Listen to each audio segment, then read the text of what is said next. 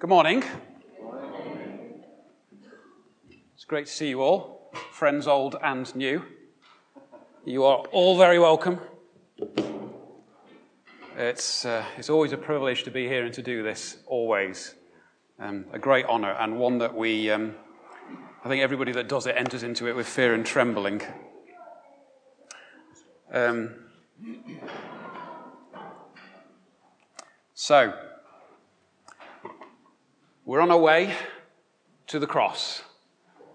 We are, this is our build up to Easter, and we've started in 2 Corinthians, and I'm just going to continue from where we left off last week. So we're in 2 Corinthians 5, and verses 16 and 17. 2 Corinthians 5, 16 to 17. From now on, therefore, we regard no one according to the flesh. Even though we once regarded Christ according to the flesh, we regard him thus no longer. Therefore, if anyone is in Christ, he is a new creation. The old has passed away. Behold, the new has come.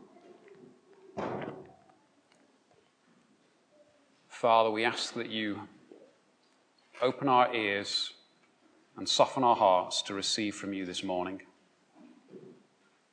We bless you, Lord, for what you've already been saying to us. Please help me, please guide my speech, Lord, because we want what we hear today to be from you, not from man, not man's wisdom, but yours. Amen. Right. So, a little bit different. As if there hadn't been enough music already this morning. I'm Going to teach you a little song, and you'll see why. So, this song will help you to learn today's passage. It's called If Any Man Is in Christ, and it's by David and Ruth Haddon. And it goes like this.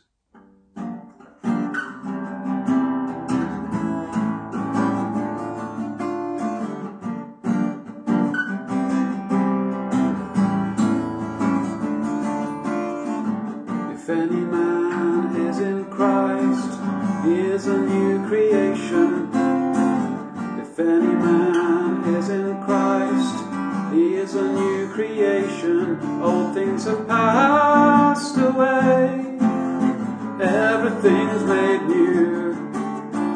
If any man is in Christ, he is a new creation. Has sin got a hold of me? No, I am a new creation. Has God's truth set me free?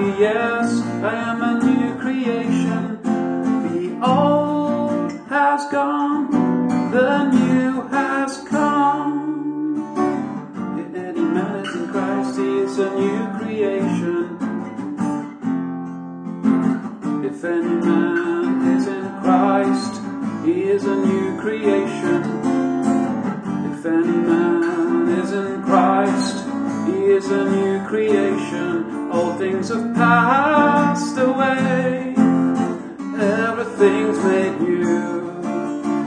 If any man is in Christ, he is a new creation. Has fear got a hold of me? No, I am a new creation.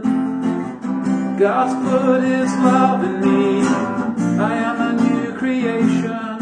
The old has gone, the new man is in Christ, he is a new creation. If any man is in Christ, he is a new creation. If any man is in Christ, he is a new creation.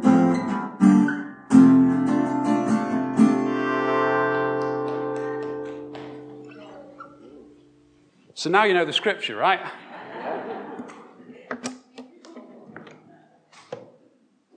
You did very well. So um, today's passage is quite short, but it's weighty, and these, these two verses contain one of Paul's most famous statements about the regenerating work of the Holy Spirit. Do you know what we mean by regenerate?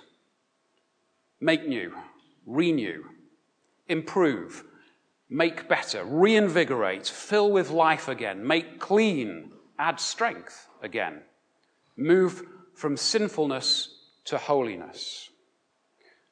Now, a quick check of a dictionary or thesaurus gives you a lot of insight into this word, but the dictionaries and the thesauruses, or is it thesauri, they're, they're missing one particularly helpful word upcycle.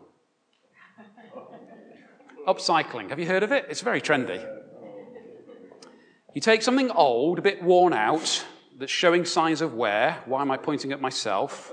And and rather than throwing it away, you refurbish it, maybe repaint it, you give it a new lease of life. One of my colleagues did this with a dining table recently. He had this dining table that was starting to look a bit worse for wear. He and his wife have two young boys, enough said. That table had been through the mill. But the wood was all okay. It looked a bit rubbish, but the basic framework was sound. And his wife was talking about buying another table, but my colleague really doesn't like to throw things away. So instead, he bought himself some chalk paint and he joined the growing ranks of upcyclers. And he painted the frames of the table and the dining chairs in one color, and he painted the tabletop and the seats in another. And the end result is uh, I've seen the photos a table that IKEA would have been proud to break down into fiendish little flat, flat pack puzzle and slap on some bizarre Swedish name like Riktig Ugla or Grunkula and uh, sell to the adoring middle classes. So you might say that the table and the chairs were regenerated, ready for another 10 years or so of wood splintering encounters with boisterous boys. And the metaphor of upcycling isn't perfect for regeneration. You know, I say that when the Holy Spirit works in us to take us from the kingdom of darkness, of slavery to sin, and to put us into the kingdom of Christ, of slavery to God's good purposes, I say that the Holy Spirit's work is much more wide reaching, much deeper than simply a quick sand and a lick of paint. But still, the metaphor's helpful, right? This, this upcycled table, table, you can tell where it's come from. You can tell it's the same table, but it looks dramatically improved. And instead of being cast out as refuse, it becomes useful and worthwhile. And it's, it's valued not because, just because of its intrinsic value as a piece of furniture, it's valued also because there's inherent worth in that creative process of upcycling. It's like, like an investment of time and art. And it's, it's been made into more than it ever was before. It becomes special in a way that it wasn't previously. And any parent who's stuck a child's drawing to a fridge door knows that sometimes it's not simply about the quality of the art, it's about whose is the artwork. And when Christ comes into our hearts, when he begins his powerful work in our lives, people can look at us, they can see that we're the same person, and yet there's something very different about us. We've taken on new value, and it's, it's not merely the value that we have as creatures made by God, but also value from the work Christ has done to restore us, to make us righteous and holy, something we could never do on our own any more than a table could paint itself with chalk paint. So, whether you want to call it regeneration or human upcycling, this is about dramatic change, dramatic improvement for the better. We really are new creations. More about that later. So in verse 16, Paul says, From now on, therefore, we regard no one according to the flesh. And if you're listening closely, you'll hear that word therefore, and you go, bing, I know what that's about. Therefore, it's a clue that Paul is referring back to what he's just said. So let's just quickly recap. Re, re, recap? Don't know what that means. let's quickly recap some of last week's passage because that gives us context for today. And we don't have to look back too far. So, verses 14 and 15 For the love of Christ controls us, because we have concluded this, that one has died for all, therefore all have died. And he died for all, that those who live might no longer live for themselves, but for him who for their sake died and was raised. Christ died for all. And there's a lot packed into that word for. A helpful analogy might be a footballer, a striker, scoring a goal. And when he or she scores that goal, the footballer does it for the team. It's not just the footballer that's won. It's not just the footballer that scored the goal. It's the team that's won. And even though it was the striker's foot, not anyone else's, that scores this goal, it's not just a win for him or her, it's a win for everyone in the team. And in the same way, when Christ died for us, that death isn't just his, but it's everyone's. We all share in that death. And this is really important because the, uh, the death of Christ was, wasn't just about one person dying, it had massive spiritual and symbolic significance because Jesus' death was also a sacrifice. Sacrifice is a bit of an odd word, isn't it, for us to use these days? But at one time, it was just an essential part of any believer's life. You couldn't be clean before God without sacrifice. We're quite far removed from those times when this was true. But to understand what Jesus' sacrifice means, we have to start by accepting as a fact, as one of the principles on which God founded the universe, the fact that any sin must be paid for. God is an absolutely holy and righteous being. He cannot tolerate sin. And like it or not, the only way to deal with sin is through death. This is as much a fact as gravity. If you drop a rock, it's going to be pulled down to the earth by the effect of gravity. It must be pulled down. If you commit a sin, there must be payment. Payment in blood. Does this sound like a bit of a repellent idea? You know, really, ultimately, it doesn't matter what we think of this. Just like it doesn't matter whether or not we believe in gravity, we're still bound by its effects. And the same is true of the principles of sin and atonement. If you sin, there must be an atonement, payment for that sin. Without atonement, you can't be forgiven. It is literally impossible. Hebrews 9:22 Indeed, under the law, almost everything is purified with blood, and without the shedding of blood, there is no forgiveness of sins. You won't understand the Old Testament until you accept this principle. Now, God is a just God, isn't He? So that's why sin demands restitution, but He's also merciful. Sin demanded a blood sacrifice, but in his mercy, he created a loophole. His law, his loophole.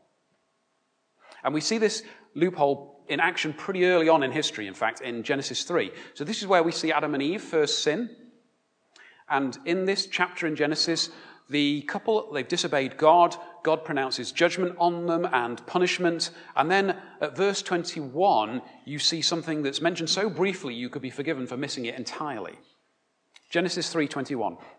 And the Lord God made for Adam and for his wife garments of skin and clothed them.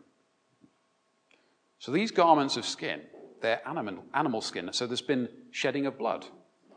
And the man and the women are now covered by the sacrifice that God's made on their behalf, some animal or other. And that animal has died in their place. So, you know, God's loophole allowed an animal to be substituted in place of the sinner. Adam and Eve should have died there and then. The animal's blood was shed on behalf of the person who sinned. And this is the mercy of God that He allows the sin of the human, a being whose immortal soul could be permanently tainted by sin. He allows the consequences of that sin to be transferred to an animal, to a creature not made in the image of God. Okay, so we have a lot of talk of animal rights these days, and we might be inclined to think this as a bit unfair, unfair on the poor animal. what did the animal do? But we need to remember this is God's universe. These are God's animals.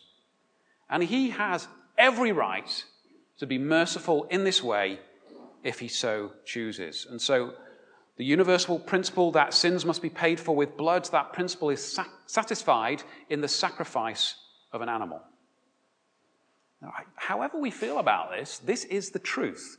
This is the truth of sin and sacrifice. And this is why Jesus' sacrifice was absolutely essential. And this is why it had to be violent and bloody. But of course, Jesus wasn't like an animal, he wasn't a literal sheep or a dove being sacrificed. It was through him that the universe was created, after all. So, for him to be sacrificed, Jesus, the only begotten Son of Father God, you can see how that might usher in a completely new era where Christ's sacrifice in the past pays for all sin, past, present, and future. Christ died for all. That's what Paul says.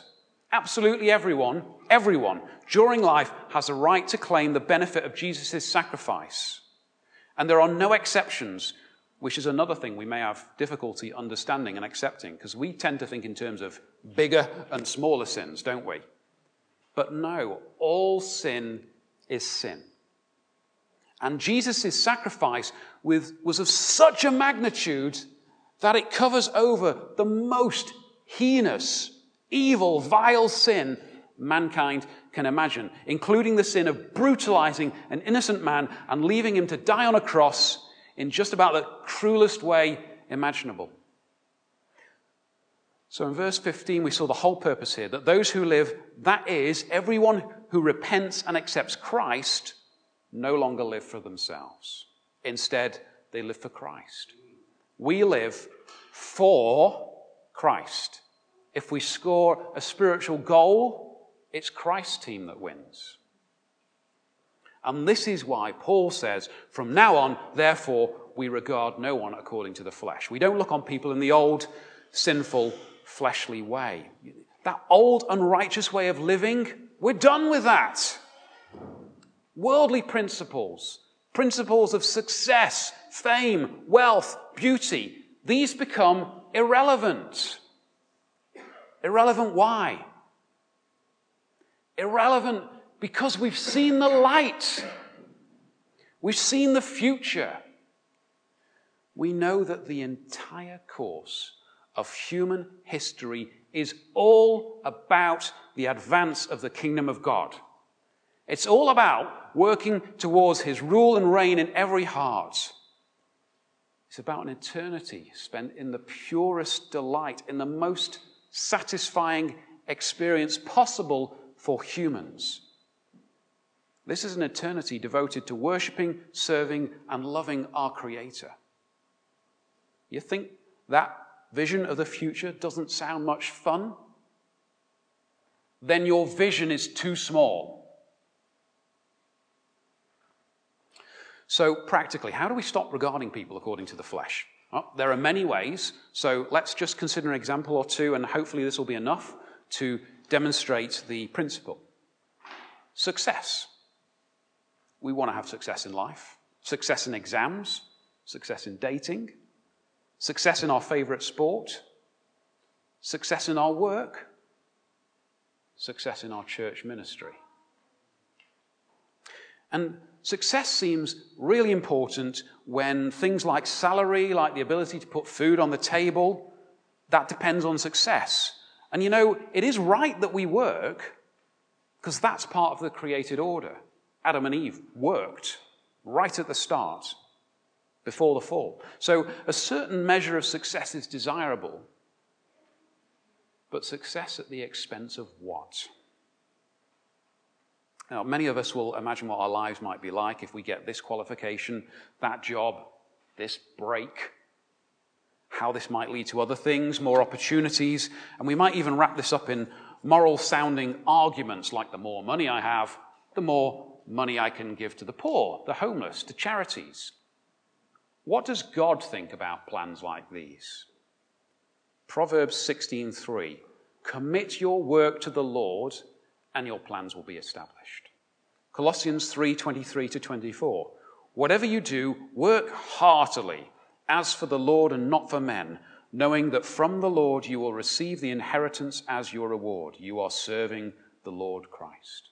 Do you work heartily? Jeremiah 29 11a. For I know the plans I have for you, declares the Lord. James 4 13 to 16. Come now, you who say, Today or tomorrow we'll go into such and such a town and spend a year there and trade and make a profit. Yet you do not know what tomorrow will bring. What is your life? For you are a mist that appears for a little while and then vanishes. Instead, you ought to say, If the Lord wills, we will live and do this or that. As it is, you boast in your arrogance. All such boasting is evil. And Matthew 6 34, this is Jesus speaking. Therefore, do not be anxious about tomorrow, for tomorrow will be anxious for itself. Sufficient for the day is its own trouble. And what's the message here? Our plans, they're nothing compared to God's plans.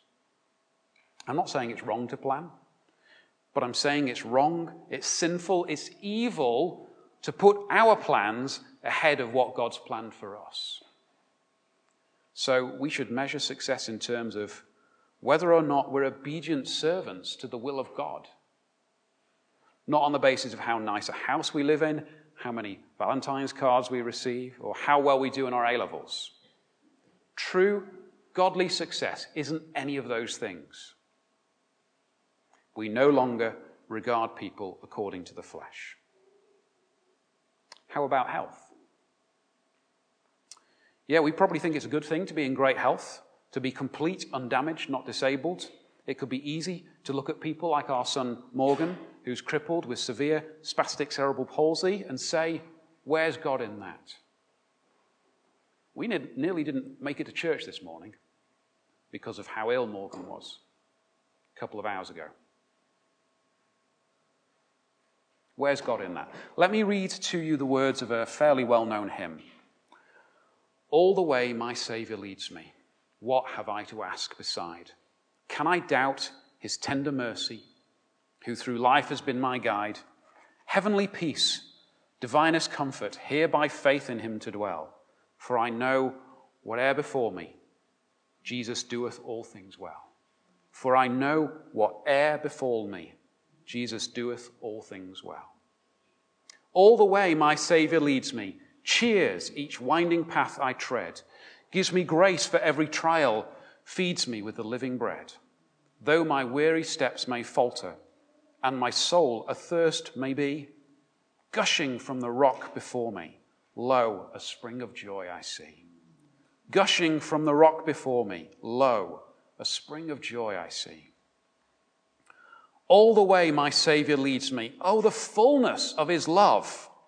Perfect rest to me is promised in my Father's house above. When my spirit, clothed immortal, wings its flight to realms of day, this my song through endless ages, Jesus led me all the way. This my song through endless ages, Jesus led me all the way. These words were written by Fanny Crosby in 1875, and she was blind. She was blind and she wrote, All the way my Savior leads me. Doesn't that give the hymn new meaning? Now, one time a preacher said to her, I think it's a great pity that the Master did not give you sight when he showered so many other gifts upon you. Her response was, Do you know that if at birth I had been, been able to make one petition it would have been that I should be born blind. Why? asked the preacher. And she replied, Because when I get to heaven, the first face that shall ever gladden my sight will be that of my Saviour. We do not regard people according to the flesh. And talking about her blindness, she wrote this Blindness cannot keep the sunlight of hope from the trusting soul. One of the easiest resolves that I formed in my young and joyous heart was to leave all care to yesterday and to believe that the morning would bring forth its own peculiar joy. On the face of it, you may think that illness or disability is a problem, something to pray hard against. And don't get me wrong, we do pray for health. We do pray for Morgan to be restored. But we also have complete faith in God. Do you remember what Joseph said after his brothers sold him into slavery? And he was raised up as the person through whom God would save two nations. Joseph said, You intended it for ill, but God intended it for good. We don't regard people, we don't regard situations according to the flesh. Trust God. At the end of verse 16, Paul says, Even though we once regarded Christ according to the flesh, we regard him thus no longer. And you know that during his time on earth, it would have been quite possible for Jesus' disciples, they probably did, to think of him as a man. A man gifted by God with the ability to perform miracles. And of course, he was a man. But that wasn't all he was. Jesus was also the sacrifice. The sacrifice that died and rose again, that came back from death, categorically proving his supremacy over death, taking away the fear of death at the same time as taking away the power of sin. If we just regarded Christ Jesus according to the flesh, we might think of him as a good teacher, an example, a role model, a guy who said a few good things that help us in life. And this is exactly how many people do view Jesus. He said some good things like the golden rule treat others the way you wish to be treated. But if that's all you see, that's purely a fleshly view. He was man, but he was also God. And that's why he and no one else could beat that law of the universe, that rule that all sin requires a blood sacrifice. We regard Christ according to the Spirit, knowing that he was so much more than a man. He was the person through whom everything was created. And because of him, we have life. As the old song says, because he lives, we can face tomorrow. Because he lives, all fear is gone. Because we know he holds the future and life is worth the living just because he lives. Verse 17, back to the song I sang at the start. Therefore, if anyone is in Christ, he is a new creation. The old has passed away. Behold, the new has come. Now, Paul had a special insight into what it meant to be a new creation. We can read some of his story in Acts 9. I like the way this chapter starts. Acts 9, verse 1. But Saul, that was what Paul was called before God gave him a new name, and Saul still breathing threats and murder against the disciples of the Lord. Breathing threats and murder. you can almost hear him muttering under his breath, can't you? I'll get them, that unholy lot. They think their Jesus is so special, I'll teach them to ignore the Sabbath. So, Saul, Paul, he's off on his way to the city of Damascus, and his plan is to root out the followers of Jesus who are polluting the synagogues, and he's going to sort them out good and proper. Uh, so, presumably, on his way, still calling down divine fire upon these heretics, Paul is traveling along the road when bang! He's knocked to the ground, blinded by a light from heaven. And Jesus, who remember by this time has gone back to heaven, Jesus speaks directly to him. It's a wonderful story. You can read it all later. The point is that Paul is blinded by this encounter, and he stays blind for three days. I don't want to read too much into the text, but I think it's fair to say that this physical blindness directly represented his spiritual blindness. It revealed him for what he was an arrogant man who was defying God and rejecting the truth about Jesus. And Paul's then met by Ananias, who's sent by God to meet him. And presumably, poor Ananias, heart in mouth, because he knows Paul's violent reputation. He comes to see Paul and then he lays hands on him. And Paul's sight comes back. And then you can see in verse 18 of Acts 9 that Paul is immediately baptized. And this baptism represents dying to the old life and rising in the new. So, this man, Paul, with his vision brought back What's more than physical vision? He's now seeing things that he didn't see before. He's seeing the truth about who Jesus is.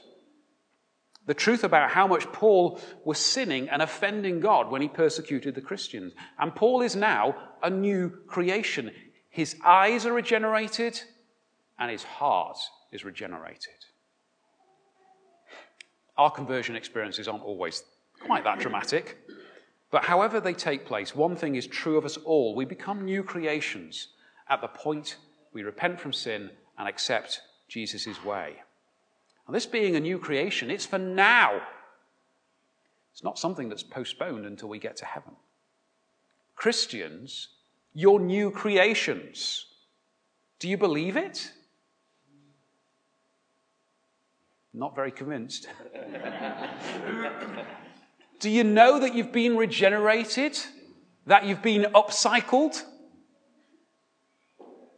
Back to 2 Corinthians 5:17. You remember the next bit from the song? The old has gone, the new has come. What does it mean the old has passed away? Now check this out. Isaiah 43. It's in here somewhere. Isaiah 43. I tell you what, if you ever feel in need of comfort, if you ever feel overwhelmed, this is a cracking chapter to read. Isaiah 43 2. When you pass through the waters, I will be with you. And through the fires, they shall not overwhelm you. When you walk through fire, you shall not be burned, and the flame shall not consume you. Isn't that wonderful? You know, during those uh, difficult medieval times when so called heretics were burned at the stake, people who dared to say that the Bible was more important than human dogma, while the flames were starting on their evil way, do you suppose some of these wonderful saints might have called this passage to mind? When you walk through the fire, you shall not be burned. And what does that mean? That the law, the laws of physics were suspended? No, it means what we already know from what the Bible says, from what we studied today, the law of sin and death is suspended. And truly, that fire doesn't really harm them. They woke up in paradise. Now, maybe that sounds horrendous from our perspective, but those martyrs, they went to the stake saying, This is worth it. This is truth. I will not turn from it. Jesus himself said, Matthew 10 28, do not fear those who kill the body but cannot kill the soul. Rather, fear him who can destroy both soul and body in hell. We have nothing to fear from the waters, from the fire. Our future is secure in Christ. I'm staying in Isaiah 43. Look down at verses 18 to 21. Remember not the former things, nor consider the things of old. Behold, I am doing a new thing. Now it springs forth. Do you not perceive it? I will make a way in the wilderness and rivers in the desert. The wild beasts will honor me, the jackals and the ostriches, for I give water in the wilderness, rivers in the desert, to give drink to my chosen people, the people whom I formed for myself, that they might declare my praise. So the new things that are spoken of in Scripture so often, they've already started. Back in 2 Corinthians 5:17, when Paul says, "The old has passed away; behold, the new has come," what's he talking about? For a, for a start, I think he must have been talking about his own new vision. Now, this process of becoming a new creation, this is for now, right now. Now, while I was preparing this sermon, Sharon asked me, if being a new creation means that the old nature, the sin nature, has died, why do we still sin? Wouldn't it be nice if that was all it took? Repent, turn to Christ, be completely tr- transformed, and that's it. Perfect behavior from then on. And if you're asking yourself the same question, let, let me refer you to Romans 6. So, Keith preached on this chapter in our Romans series on the 5th of November last year. You can find it on the podcast, on the website, or SoundCloud if you search for the title Dying to Live. And for now, I'm just going to focus on one short extract Romans 6, 12 to 14. Romans 6, 12 to 14. Let not sin therefore reign in your mortal body to make you obey its passions. Do not present your members as sin uh, your members to sin as instruments for unrighteousness, but present yourselves to God as those who have been brought from death to life, and your members to God as instruments for righteousness.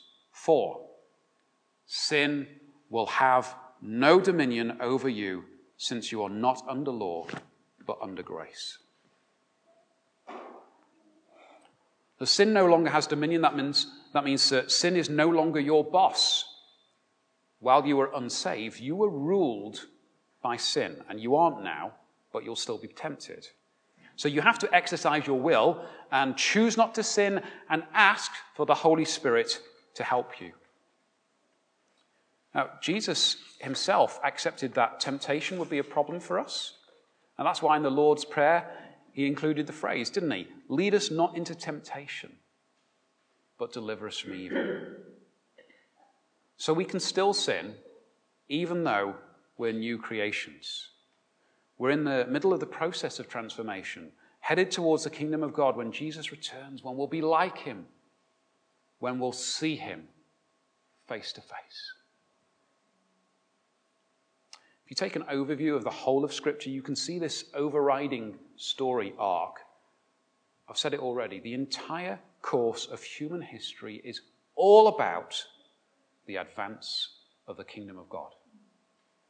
God is working through time, through creation, to repair the damage done by sin and to bring in a new era where he rules and reigns in every life, in every heart that will accept him.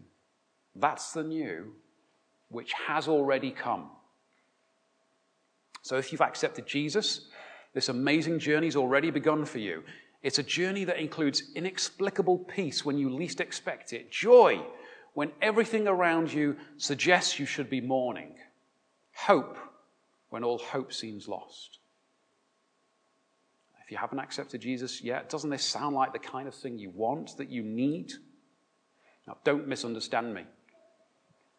Being a Christian isn't all about what God can do for you, it's also about what you can do for Him. And remember, as Nathan explained last week, the cross is first and foremost about Christ, about Jesus being glorified as the victor, the champion. And after that, it's about our redemption, about how we benefit from his sacrifice, how we can be saved right now in this life.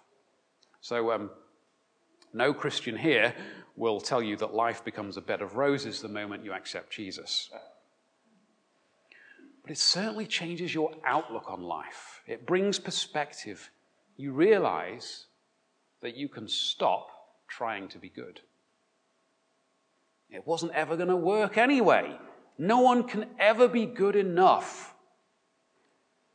Instead, you can accept Him. Admit that His way is the best way.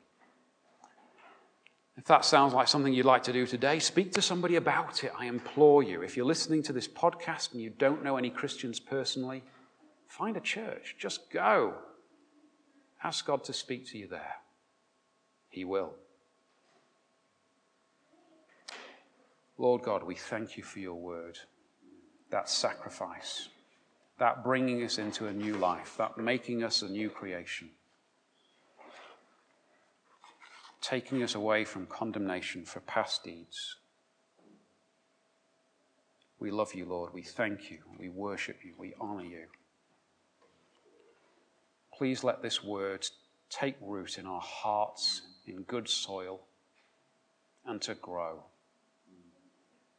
For your name, for your glory, for the sake of Jesus. Amen.